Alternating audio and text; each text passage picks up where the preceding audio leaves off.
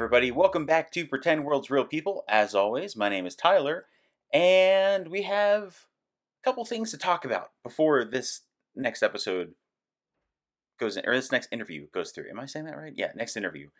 I'm not going to cut this. We're just going to, we're going to keep it 100% real, uh, which you could tell by the dorky voice. Why am I doing this? Anyway, there are changes that are being made to the channel that I want to just address really quick. One being the theme music, which I think I addressed a couple episodes ago. Uh, that's changed a little bit. We're going into, you know, like a sitting down for a coffee shop kind of jazzy tune to introduce the show, but also transition into the interview. It just felt like it'd be, you know, we're closing in on 100 episodes. Might as well try it out, see what happens.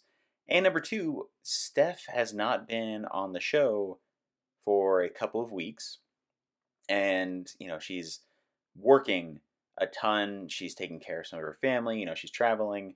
She's really busy. So we're going to have like a junket in the next couple of weeks where she just, you know, essentially gives a a goodbye to the podcast for now. Uh, I think just the way this thing's growing and the way our schedules are, it's just been easier. It's it, you know we don't want it to be a burden. You know I don't want it to stress her out. So uh, we both agreed. All right, well, Tyler's gonna do the interviews, and you know if something comes up that she wants to do or somebody she wants to talk to, we'll do it. We'll collaborate or you know collaborate in the live streams. But for right now, you're stuck with me. I'm so sorry, but we're gonna have a lot of fun. I just wanted to keep everybody updated. For those of you who've been following us for a while, there are changes that are occurring, and you know it's it's kind of weird because we started this podcast together. You know, she being theater and me being film, so that's been kind of interesting to to get used to. But it's it's all for the better, right? Change is good, uh, and who knows what we're gonna do in the next couple of weeks. So I just want to let everybody know that's what's going on now. Now, with all that said, let's get to why you're really here, and that is for this week's interview. This week, I am talking to fellow native actor Jessica Matten. While she is in Paris, which I I wouldn't spoil for all of you listening, but it was just it, like halfway through the recording, that's when I found out. Oh yeah, uh, I'm in Paris. what? so she's in Paris. She gave us, you know, about 45 minutes of her time, and it was a lot of fun just hearing her story, hearing how she got into the industry, how it wasn't, you know, something that she went into right away. You know, she worked in uh, you know land development for 12 years and worked with high risk youth and families, and she's done a lot of uh, different things to give back to the native community and really sort of expose all the the issues that are going on on the res and off the res, and especially in the arts industry. So uh, that was really really interesting just hearing you know what she's doing with that and you know what she's doing now she's uh, actually going into i think post-production for a show that i auditioned for last fall i'm glad it's still going through because i never heard anything so i can't wait to watch the show. It's called dark winds uh, for those of you who may be tuning into it. It was based on a book. So look up at the book if you want to read that. But she's also been a star of tribal of burden of truth of frontier with jason momoa. And if you have seen it, she played Fiona in The Empty Man, which is one of the more bonkers films I've seen in the last, I don't know, five years or so. So, without any further ado, let's get into this. Let's sit down and chat with Jessica Matten.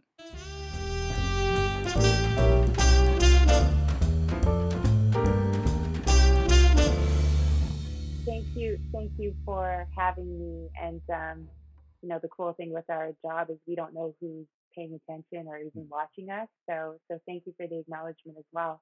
But um, yeah, I'm an Indigenous actress. I'm Métis Cree. My family is Red River from Manitoba, and then I also got family up in Peguis First Nation there. So, holler to them. And um, yeah, I've I've been an actress for over a decade now, and um, now I'm very much moving into the producing realm of things. So executive producing, and um, uh, I'm just I'm also I opened up one of the first uh, Indigenous film academies um, in partnership with Old Sun College and the Siksika Nation out of Alberta. So it's it's wonderful timing because I could share some information about that. But we we begin this April, And it's been, in a lot of ways, 20 years of my life in planning um, that's led up to this moment. But also, it's just been straight up a lot of hard work with my entire team for the last year. Um, nothing glamorous about it, but hey, we did it, and here we are. That sounds like a lot, and you're still able to, you know, find work, send audition tapes in, and focus on that part of your career while you know building so much. What was that always something you wanted to do you know after joining the industry is sort of find a way to give back or was it something you sort of found as you were experiencing you know working on sets and I, I guess earlier what it was like to you know be indigenous and work in an industry that you know essentially had us um i don't want to say set at a certain table but you know there's a small niche for for indigenous actors you know for the first 15 or so years of the the new millennium yeah i i definitely never thought i was going to be an actor and i honestly thought i was always going to be a, a businesswoman and so my background is actually funny enough in uh, marketing and advertising. And, really? Uh, and I worked at a land development company for 12 years. So, so, so yeah. So this is the beauty of life. But um, um, I, I, take after both of my parents and my mother. She was one of the first First Nations models um, in Canada back in the 70s.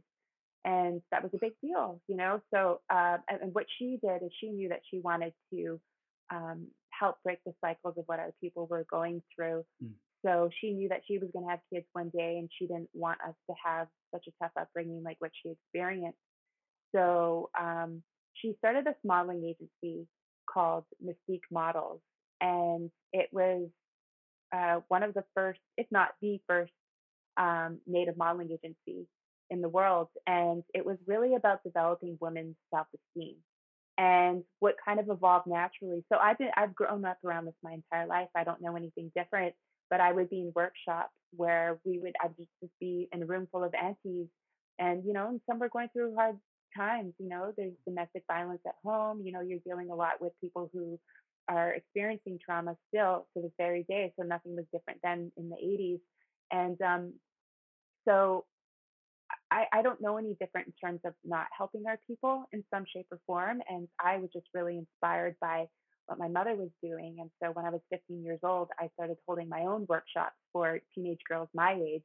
And it was called Positive Beauty. And really what it was is me stealing magazines from like 7 Eleven and stuff and bringing them to my quote unquote workshops and getting teenage girls to vision board and cut out things from magazines of what they wanted to see their futures to be and what they thought their futures could be like.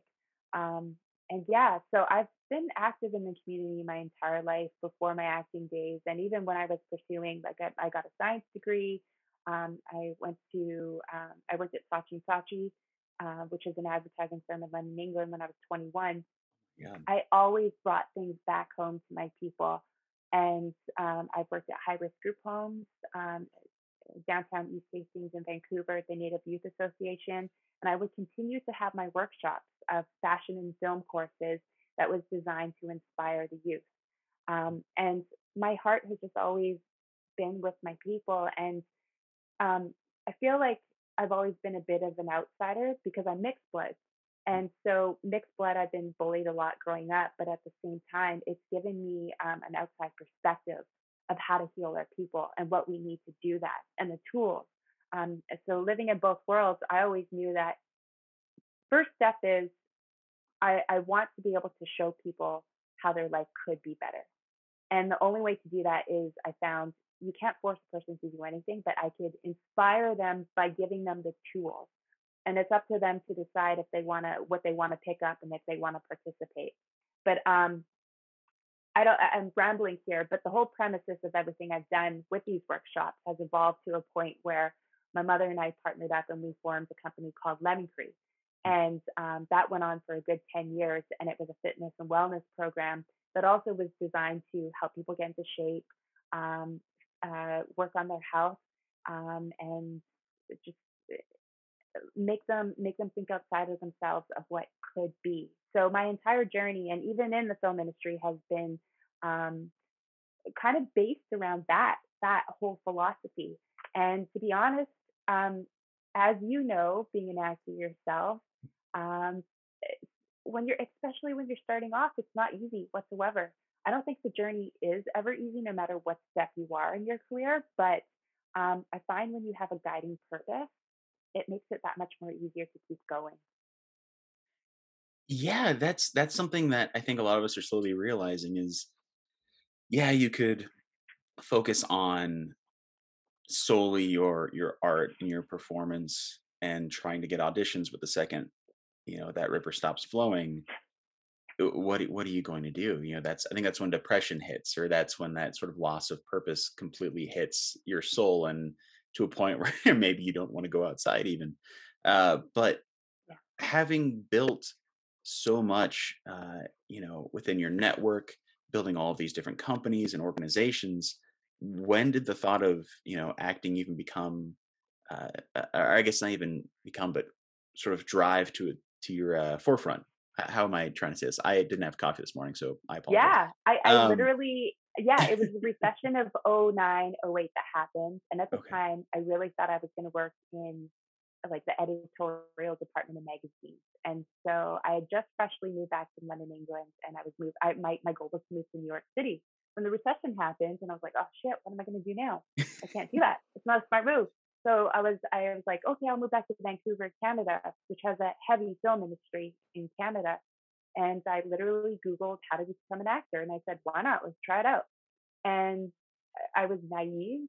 And I, you know, obviously it was an industry that you, you see things on TV that are Mhm. very stereotypical. And at the time, I was like, and, and no disrespect to her, I, yeah, I don't know her, and what she's accomplished is amazing. But I was like, Lindsay Lohan was at her epitome of her partying days, and I was like, if Lindsay Lohan could do it with me partying like that, I could do it. Sure, it's no problem. And then I learned really quickly it was not that easy as I thought. And you know, obviously that girl had talent to do what she's able to do, and um, I stuck it out. I I I just I saw something.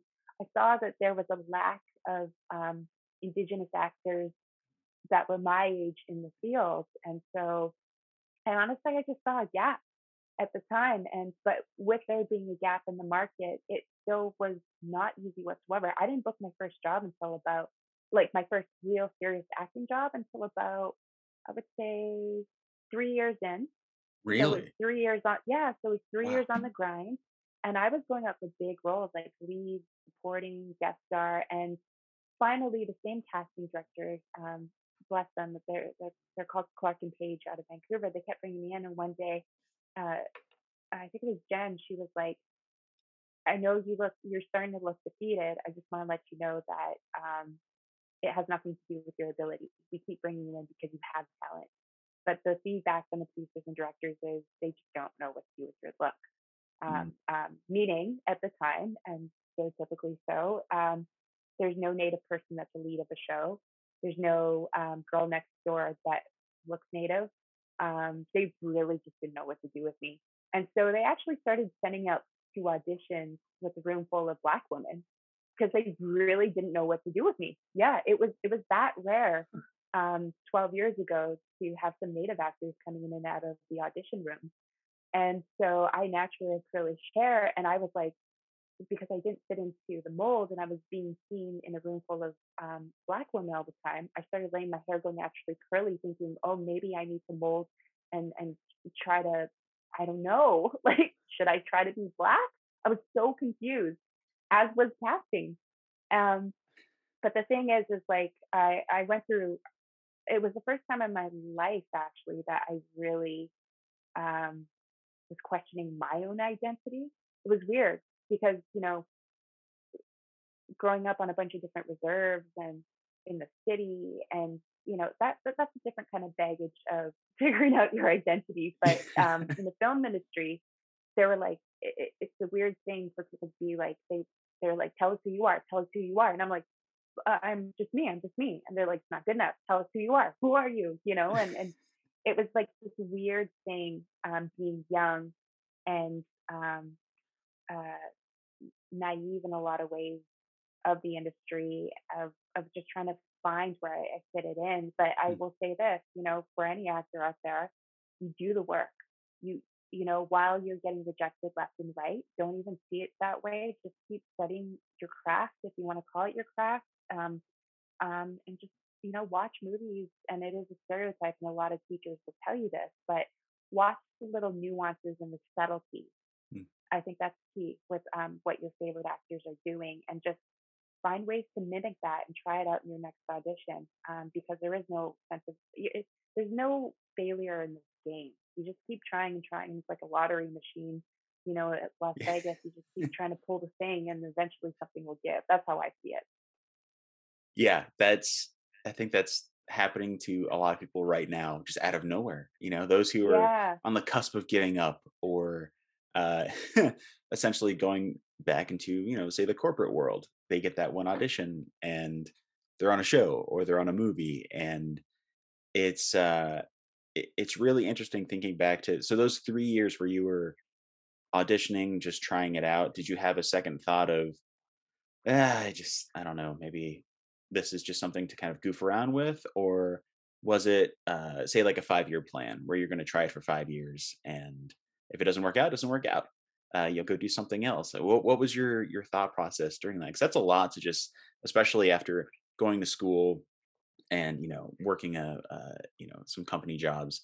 Going into the arts industry is incredibly tough, as you mentioned. So, what was your mindset for those three years? I thought I was psychotic because I, I came from, you know, cushy, good paying office job yeah. with a salary to deciding to be an artist after I just finished my degree. You know, so literally I went from going for lunch dinners at like the Wolseley and the Ritz in London, England, to all of a sudden having no money, draining my bank account to pursue this crazy thing called acting so yeah, I felt psychotic. And trust me, those first three years, I was like, what the hell are you doing, Jess? Like I it was it was like a rude awakening of how difficult and how much courage it takes to decide to become an actor. Like so I'm pretty sure you felt the same way. I felt I felt nuts. I questioned it. It took me I would usually hold down three jobs at the same time to be able to even afford to find the time to go to an audition and how I made that time to audition is a miracle. But this is what I mean. You could do anything you want. At one point, I was working at H&M part time. Um, and that was a very, I would say I was working, if, for anyone who's worked at H&M, they would know what I'm talking about. I worked in the accessories department, which was kind of known as the hardest department because you're literally constantly picking little pieces of bracelets and stuff off the floor. And customers are assholes they really are because they would just bump into you. I would look up and I would get someone crotch in my face. It was very demeaning. Um, it, so, uh, so props to people who work at H&M. If they're ever aggressive to you, trust me, it's for a reason because they take a lot of abuse from customers. So I was doing that. I was working a graveyard job, working at a high risk home, um, working with native youth. So literally dealing with heroin addicts. I had to learn how to administer methadone um, to um, young teenage girls who are struggling. Um, I'm getting knives to my throat at night too. All of this just for the sake of a understanding constantly what my people are going through, but b um, being able to support um, a living as an actor. So yeah, so I, I totally understand the grind. And my third job was I was building websites for companies on the side too. So I mean, the hustle is real. But if you want anything in life, this is what you got to do. And yeah. I, I think the key is you just got to constantly tell yourself, like I did, uh, I can't wait. I, I can't wait to not have to do this anymore. Mm-hmm. I can't wait to book that one job that's just going to like have a, a, a ripple effect and change the game for me. And you got to stick it out. That's key. Just stick it out. But you can't be stupid either. And this is the thing too. And I, I'm going to be blunt. I see a lot of actors who don't do the work and they think just taking a selfie and posting on social media is somehow going to make them famous instead of doing actual work. No, it doesn't work like that. And I see you posing in your auditions too when I help them tape. Um, yeah, I, I could tell who's going to make it and who's not because I could tell who's interested in just being famous and who's actually at, like interested in acting and truth telling and truth speaking and um, and you know uh, just playing a human being and having pure joy in doing that. So um, so I think I think my biggest and greatest advice for any actor who who was me, you know, 10, 12 years ago is be real to yourself. Like be be honest. Do you, do you really want this? How bad do you want it? Because even when you you hit a, a, a benchmark in your career, you're going to be making a whole different um, bag of sacrifices to keep chasing this career. Uh, the sacrifices will never stop; they just change.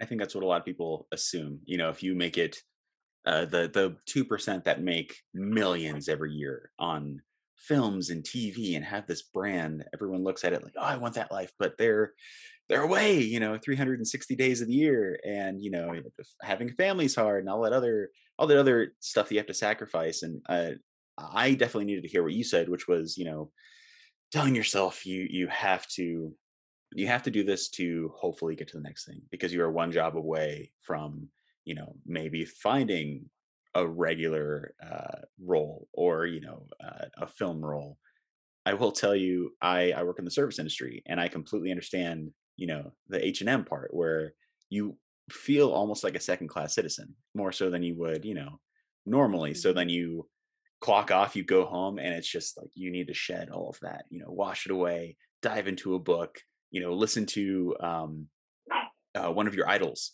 talk about their acting process. Yeah. was that your pupper or mine? Oh, sorry, that was mine. I can never tell when i'm recording these things i think is that my dog? Is it nope nope we're good. Um, but um, oh i i because squirrel brain what, what's your dog's name? Because now i have to ask uh whiskey whiskey yeah. Oh, that's amazing. Okay. It's actually my friend's dog, so that's yeah, amazing. There's two here.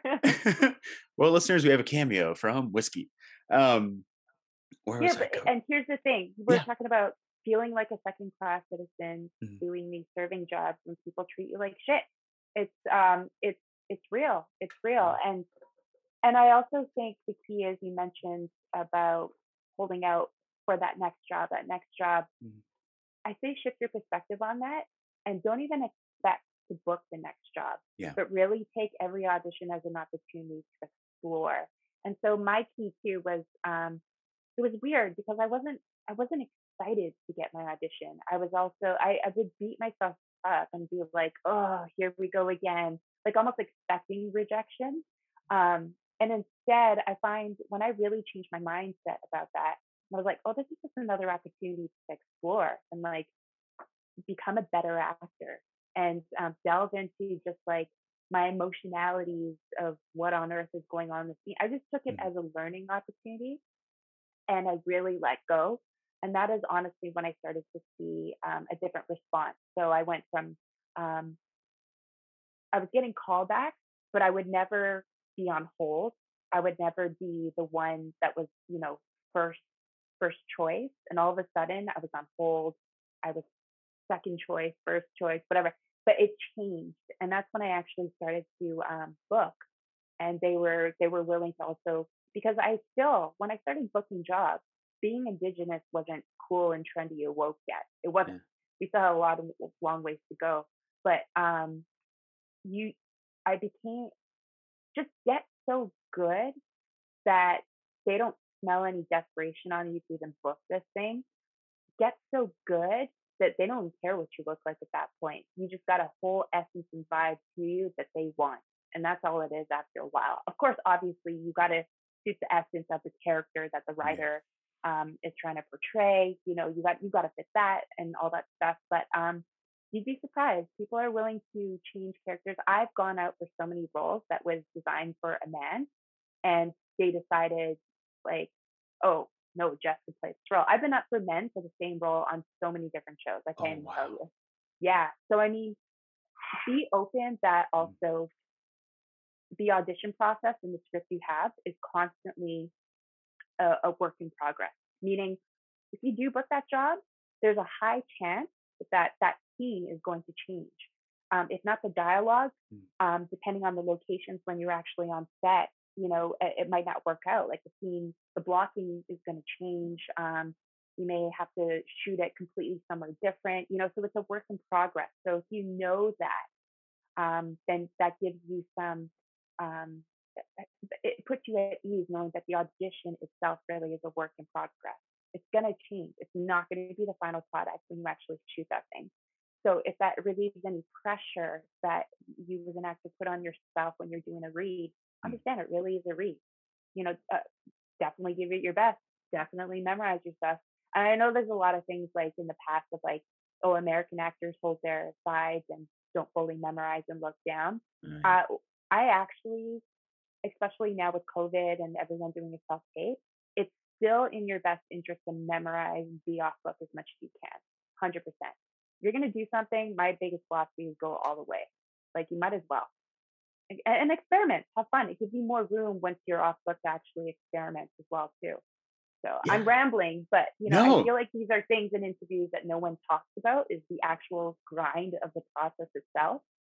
So I just wanted to give that to you because, you know, I hope it works. These are things that no one taught me. I just had to learn on my own.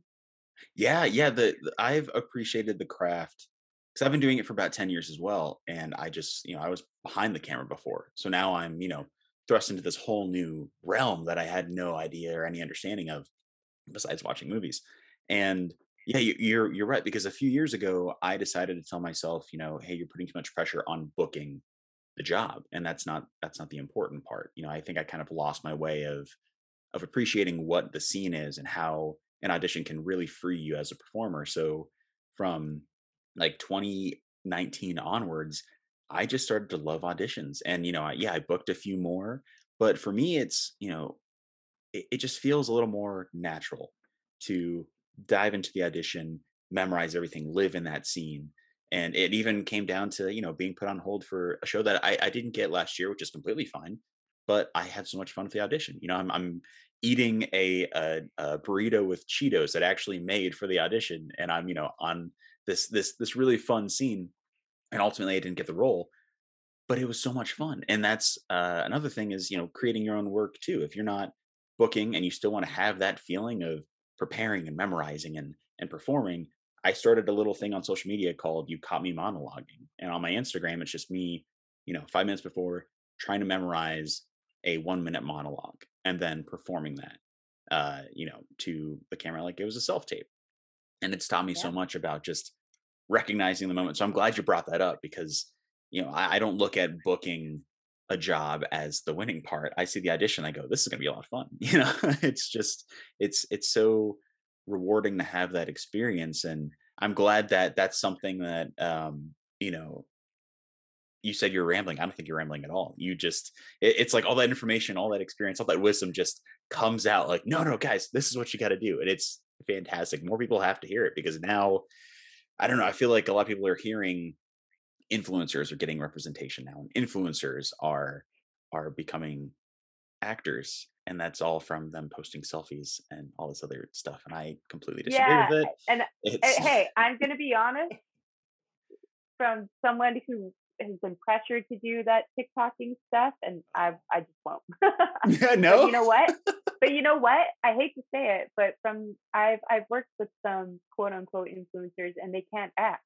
So mm-hmm. it actually, I get it though. It's a money game. So producers yeah. want to see, you know, a return on their investment. I get it. You know, I I am a producer. I want to see a return on my investment. So you know, you you there's a lot of pressure to make sure that you do that. So I I get it. But if we're talking about acting itself, I mm. mean, I don't know. I don't want to say too much, but blessed, you know. it's um, it's eh, it's it's it's an interesting time right now. It's about um, your return on your investment, mm. or do you want to see some really good acting? I don't know. And I, mm. hey, hey, I'm not saying I'm the best actor out there either. I'm not saying that at all. But I'm just saying, you know, it's um. But hey, I'm not I'm not dissing TikTok, all that stuff too. If you are an actor and that's gonna help increase visibility for your brand or what you do, then oh my God, do it, do yeah. it. You know, I'm just I'm I'm I'm I'm older, right? So I'm of a different age that doesn't want to do that either. so it's different. Um, but yeah, all this being said, um, what you said about creating things outside of acting itself too. I mean, even your podcast here is a great thing. You have to be doing these things. But I will say this the greatest advice I got from any acting coach Mhm. um, was live your life. Live your life. Travel. Take that trip because um, the people you meet in the world, when you go out, when you go to another city, another country, and you're you're you're it's like data collecting. You're taking in all this beautiful new information. That to me is what's going to make you a better actor. That's what's going to make you a better human being. That's gonna, what's going to make you present because you're living life and you're being present in the moment. And that is a key component to what I see of good acting. How do you be present? And, um, you know, stepping away from your phone and sitting across from the person you're having coffee with, you know, like that, that is living life. So I would say, especially the beauty of what we do now, you can, you, you, you could bring your ring light from Amazon and you could take your audition anywhere in the world. So there's, you know, we got COVID and the restrictions, I get it. But um, if you can make time to travel and explore this world, or even decide to just get out of the house today, go for a walk, go sit at that cafe and make it your goal to talk to a stranger, that's what's going to fulfill your life. That's what's going to fill your soul. Um, not waiting around for the biggest mistake to make is waiting around for an audition. Even at my level, I do not freaking wait for any audition, and it kind of drives my agents quick, crazy because they're like, "Where in the world is Carmen Sandiego now?" They don't know. but but you know what? When I when I do that audition, they're happy I am out in the world and and all that stuff because it feeds the performance.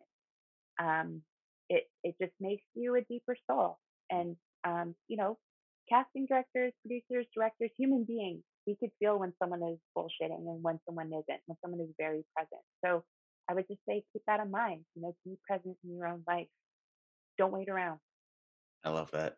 I don't think a lot of people are are doing that, even this day and age. Which they, I mean, the whole theory of unplugging is uh, is very real, and it's my favorite question to ask. Is you know what helps you sort of cleanse, uh, you know, the workday, whether it's from a producer's perspective or an acting perspective? Is there something you like to do, you know, and it could include travel that does help you sort of shed all that away and just focus on on your present?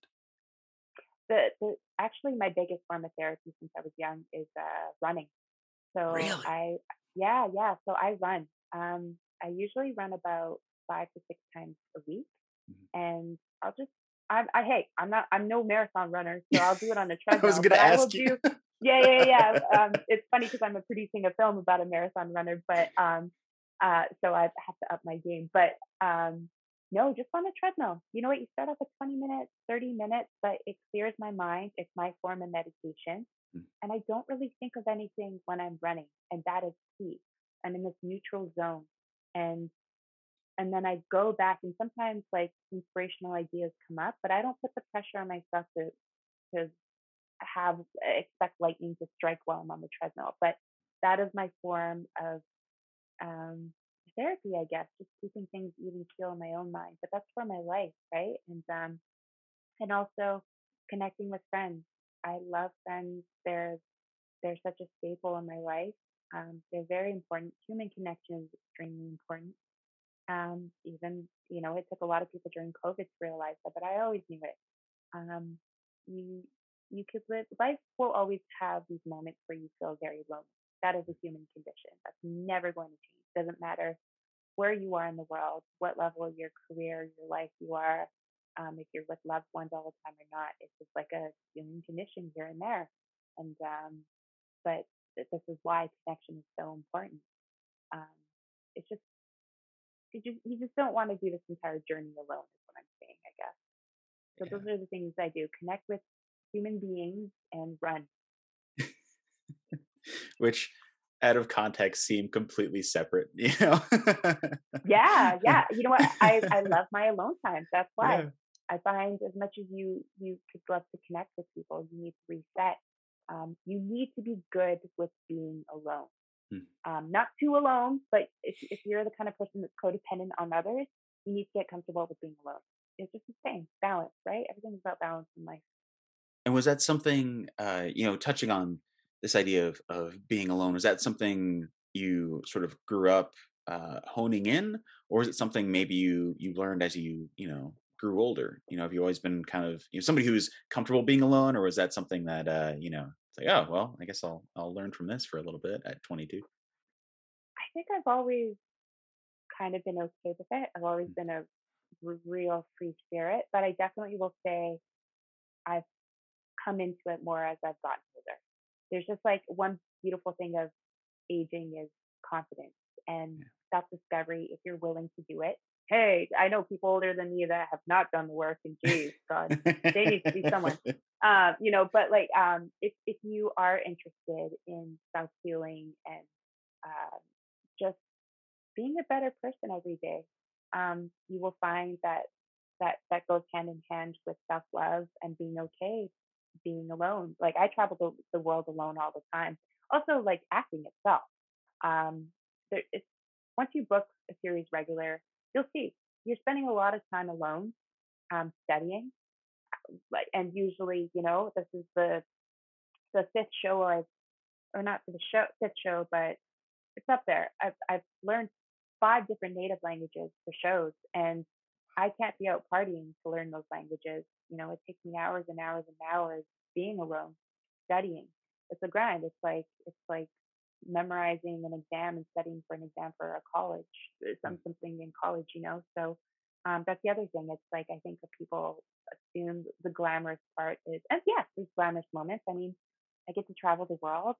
I get to go to these fun events here and there and meet very interesting people. But the heart of it is hours and hours studying alone and having the discipline and focus to do that. So, you know, by the time I get on set, I'm prepared and boom, bang, you shoot it out, not waste anyone's time and move on.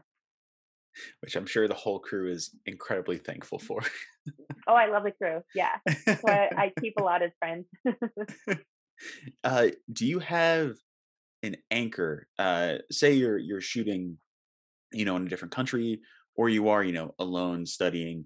Do you have, uh, you know, it could be a, a a person like a friend, family member, or somebody that sort of anchors you back to, okay, I, I'm fine. Like, do you have any anxiety about being alone studying that, and then feeling as if you're completely disconnecting from everybody else in your life, or is it just, you know, two different shades that you're meshing together?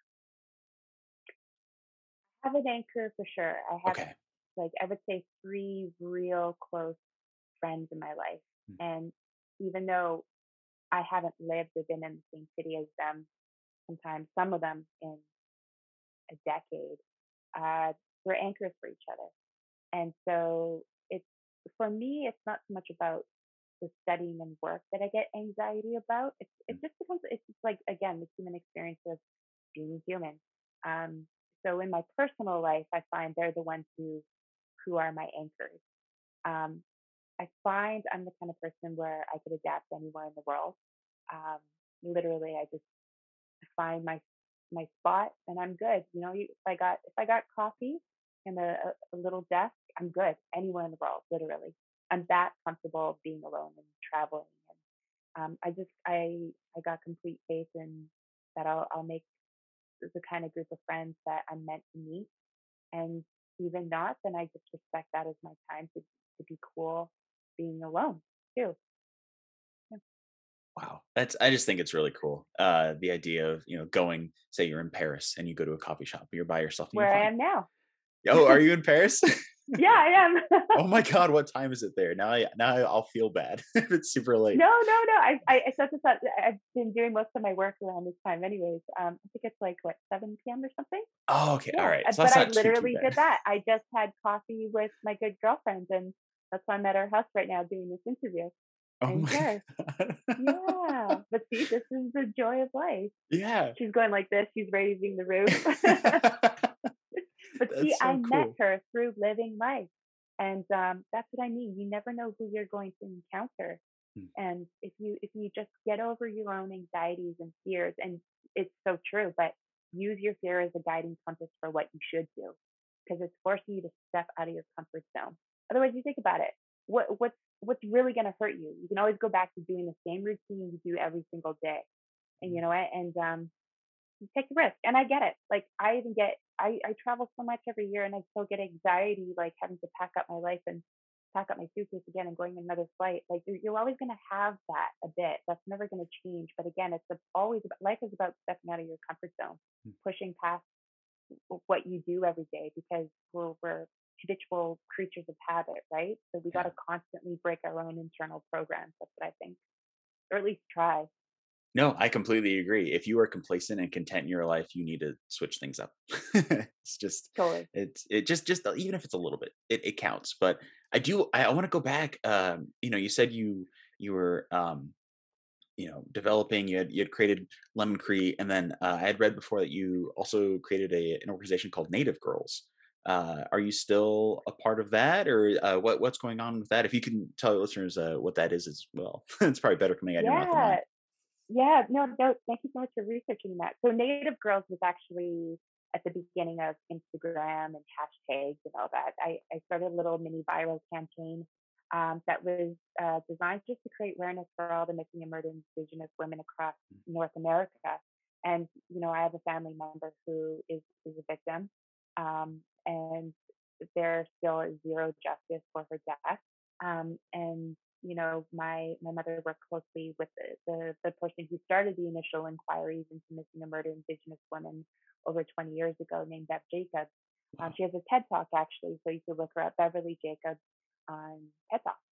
And you know, this ties in again to to my purpose of constantly trying to help uplift my people in the communities. Um, so it was just a little thing that I created, but it it it stopped and it what did evolve is um, holding like safety workshops for young girls with my program. So again, about having confidence and then physically getting themselves out of um, tricky situations. You know, so physically, if they were being raped, how do they break out of that? And so we got forms of like jujitsu and martial arts combined with that to, to help them. So like they're they're practical workshops, you know, and being a woman traveling the world alone, you know i just i just speak from the heart and from personal experience about like um you know just just how to hold yourself up in life. And uh that i think that's key. So that's yeah that's what native girls is about. And you know to this day i get asked a lot to promote social causes. Um my biggest thing is i i don't believe in diluting what my goal is and that is mm. con- consistently uh, work within ha- helping to resolve the missing and murdered Indigenous um, situation. Um, so I that's why I'm very particular about what I support. Of course, I support everything, but I, I also find that if you, especially social media and marketing this whole game, like you want to be careful not to dilute your message and um, um, just stick with an issue so it doesn't die out. Because um, you know, you know how it is. There's like a trendy yeah. new hashtag on something every single month, right? And then it falls off with the face of the earth. And then I always wonder, like, what really gets resolved within a month of hashtagging about something. In my opinion, it takes a long time, right? So, so, so that's why I, I stay on that. And um, it's evolved now. So that ties into the Indigenous Film Academy that uh, I've created with my co-founder Julian Black Antelope, who's another wonderful Native actor. Um, and uh, together we are creating a, a stunt combat school um, where we have scene study classes, but it's also related to wellness and mental wellness programs. And again, that's about getting to the core issues of healing our people. So the ripple effect is if you heal, if you heal our people that are struggling right now, mentally, emotionally, spiritually, then um, I feel like that is part of the solution of resolving a lot of the murdered and missing Indigenous cases that yeah. we see, you know, because now we're working on like people within our community. As you know, there's a lot of the crab in the bucket mentality where one person exceeds and no one actually is really happy for them. Or, or even like, you know, it's just, we, we got a lot of work to do within our communities too, and understandably so. And I'm, I'm the first person to be very sympathetic and empathetic to all the reasons why that is. But um, yeah, here's my ramble again. But there's so many micro and macro factors that have resulted into why our people are constantly being mistreated, um, even within our own communities that have to heal. So the Indigenous Academy is directly tied into helping our people to heal. That's incredible. I, I didn't know that much about the Indigenous Film Academy, and especially approaching it from a, uh, mental health awareness perspective, which you know the general public can barely grasp onto. But you know, if you were in such a uh, an isolated community, that's very important. So, like, thank you so much for bringing that up. You know, for our listeners to to look into, and I think you know, I I- everyone says I bring it up constantly, but you know, when River brought up uh, nationally, I hope you know the idea of you know other people who can campaign to help out you know with these crimes against indigenous women that i you know am always crossing fingers and hoping continues to develop you know that we can you know as a uh, hopefully as the world unites which i hope we're getting to a closer point. I feel like every time i say that something else happens. But uh you know the idea of Putin. yeah yeah just like oh cool. A pandemic subsiding. We're all uniting. What the fuck? You know it's just it's yeah. it's crazy. But um no i uh, thank you so much for bringing that up because i think that's an incredibly important component and element to bring into you know the the res and you know to to people who, who just know nothing about that you know if you can address uh you know certain um issues or um ailments that occur within the mind, you can recognize, you know, certain patterns. And then, you know, I'm I'm hoping as a community we can sort of evolve from that. You know, it's the, the just the the mainstream public is very unaware that we have third world living conditions yeah, within Canada and the United States. We have 11 year olds committing suicide on a weekly basis in a lot of communities. There's a fentanyl crisis. There's a mm, meth crisis. Um, there's no clean drinking water in native reserves that are like three hours outside of Toronto, Canada. Like it is insane there's and our government is fully aware and not doing anything about it. Like there is still very much in a lot of ways uh, genocide happening, and even even if you don't want to look at it from that perspective, this is the result of genocide, the genocide that has you know already happened to our people. This is intergenerational trauma at large, yeah. and um, COVID has unfortunately just made things a lot worse, and it hasn't gotten better. So I find what I could do besides just hashtagging about it or making a post about it is actually trying to constantly do the groundwork. Um, and it's it's a hard one to tackle. And you know, my heart goes out to all those that we never hear about, all the heroes that do the groundwork way more than me every single day. You know, the nurses, the doctors, firefighters, lawyers, um, you know, lawyers fighting for treaty rights, um, mothers, fathers, aunts, uncles, all the people, brothers, sisters, all those trying to keep each other uplifted during these times. I mean, you guys are the real heroes, you know. So it's a collective. Like we need to work on this together. But I just admire and respect people who actually do the groundwork. It's powerful. It's powerful. And it's you know, it's one thing to you know, as somebody in the industry say you're going to help, but it's a whole other thing using your brand to recognize those people and and shed a spotlight on them. You know, I feel like some uh, people who are you know quote unquote celebrities or, or in the uh the uh echelons of the industry the higher echelons they say oh you know they, they share a post just like you said right but you are you're you're doing so much to try and help as much as you can and i think that's like the the biggest thing you know most of us can appreciate right now is that you are you're doing the work and you're recognizing those people and you are you know uh, getting the proper people together to you know make a huge difference. So from somebody who you know is so far removed from that and is still an outsider like thank you so much for you know recognizing that that is still a massive issue that no one is really you know finding a solution for or um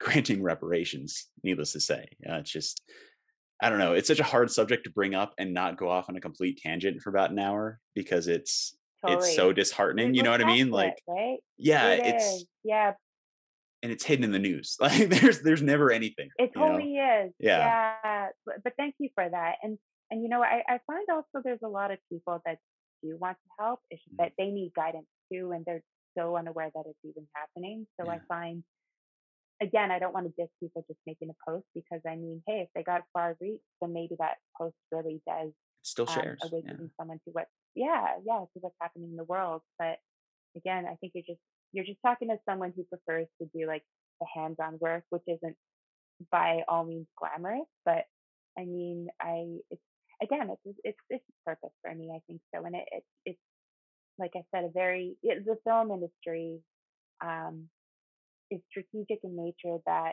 I'm hyper aware that any acknowledgement I get is because of the film industry, and that's why I stay in it because it just helps me to connect with the people that I need help from too to mm. help my people. Um, it helps me to get the resources I need to help my people. You know, it's yeah. um, it's just it's what it is. You know, and but it's it's nice. And for, for those who just want to act, I mean, you don't you don't need this deep grandiose purpose like I've decided to. no, no. We're not so trying to I, say I that. Want, no, ha- yeah, I don't. I don't want anyone to feel bad for just wanting to freaking act and live in that. I mean, it's beautiful, you know. And, and my biggest thing is just like constantly when when you're chasing your dreams, stay grounded, be kind to others. Don't treat the crew like cast. Uh, the, the crew like casters like my don't treat the cast like shit. I mean, don't treat the crew like shit. Don't think yeah. you're better than the crew. Understand that it's really it, it takes a whole village to make these things, and that you are just a puzzle piece in it. And that would be my biggest thing. I've seen some, not very often, but once in a while you see actors coming in and thinking they're hot shit and treating crew like just trash. It's so unacceptable. Like just don't. Because and also you're very disposable no one has time for that kind of behavior these days. So like if producers catch it, trust me, they'll just be like, goodbye, namaste. so this is not in your it's just not in your best interest to be an asshole at all yeah. in life. How about that? you uh it's like you you read my mind because uh towards the end of the episode we always ask, you know, a few other questions. One of them is do you have any advice you could give people? so it's don't be an I asshole. Mean, yeah, my advice. it's it's completely true. And you know what? So many people have commented on that in the last 20 episodes. So I feel like that was something that is slowly shifting. You know, producers are recognizing, oh, this this person's a prick. They're out. You know, it just it it seems like it's becoming a recognizable um element of casting to show the actor that we can replace you and we will. So, you know. The reality is producing a show is stressful enough. Yeah. There's yeah. so many moving parts the last thing you want is, you know, a big cog in the wheel. It's that simple. Um, it, it really takes a whole village to make these things, and there's always going to be a little drama, a little stress.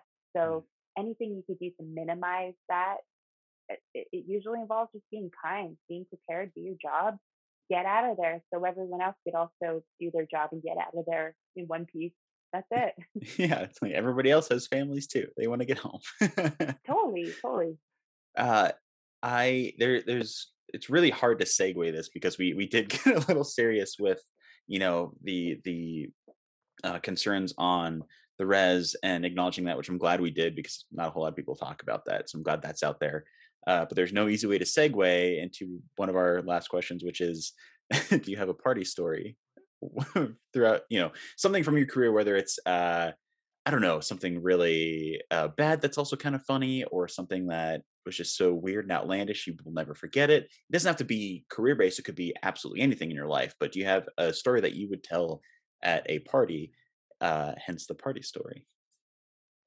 Oh that's that's a I feel like I have so many, but they're so rated R, and they'll probably get me in trouble. So I can't tell you. You can redact names. Yeah, we're not we're not asking for like you know social security numbers so and everyone's name. Yeah, just just and, and, you could say you know this person or something. Yeah, you don't have to to say anyone's names if you want to if you want to oh, vent a oh, little bit. A good party story. I feel like there's I'd have to think about that, but I feel like you've come to the right person for those kind of stories. I seem to find myself in trouble because I say yes to just meeting everyone all the time. Um, I guess I would say it's not so much a party story, but mm-hmm. uh, you know, uh, last time I was in Paris, um, I come back and forth here as often as I can, but I was at um, a, a well-known venue and I was sitting with a well-known person and who's a friend. And the next day, I was with my other group of friends, and they're like, "Oh, Jeff, you'll never guess who we saw yesterday. This this star, and he was with this chick. Oh, I think they're on a date, and she kind of looks like you." And I was like, "Where was it?" And then they named the place, and I was like, "You fools, that was me." and no, we were not. No, we were not on a date. We're just friends.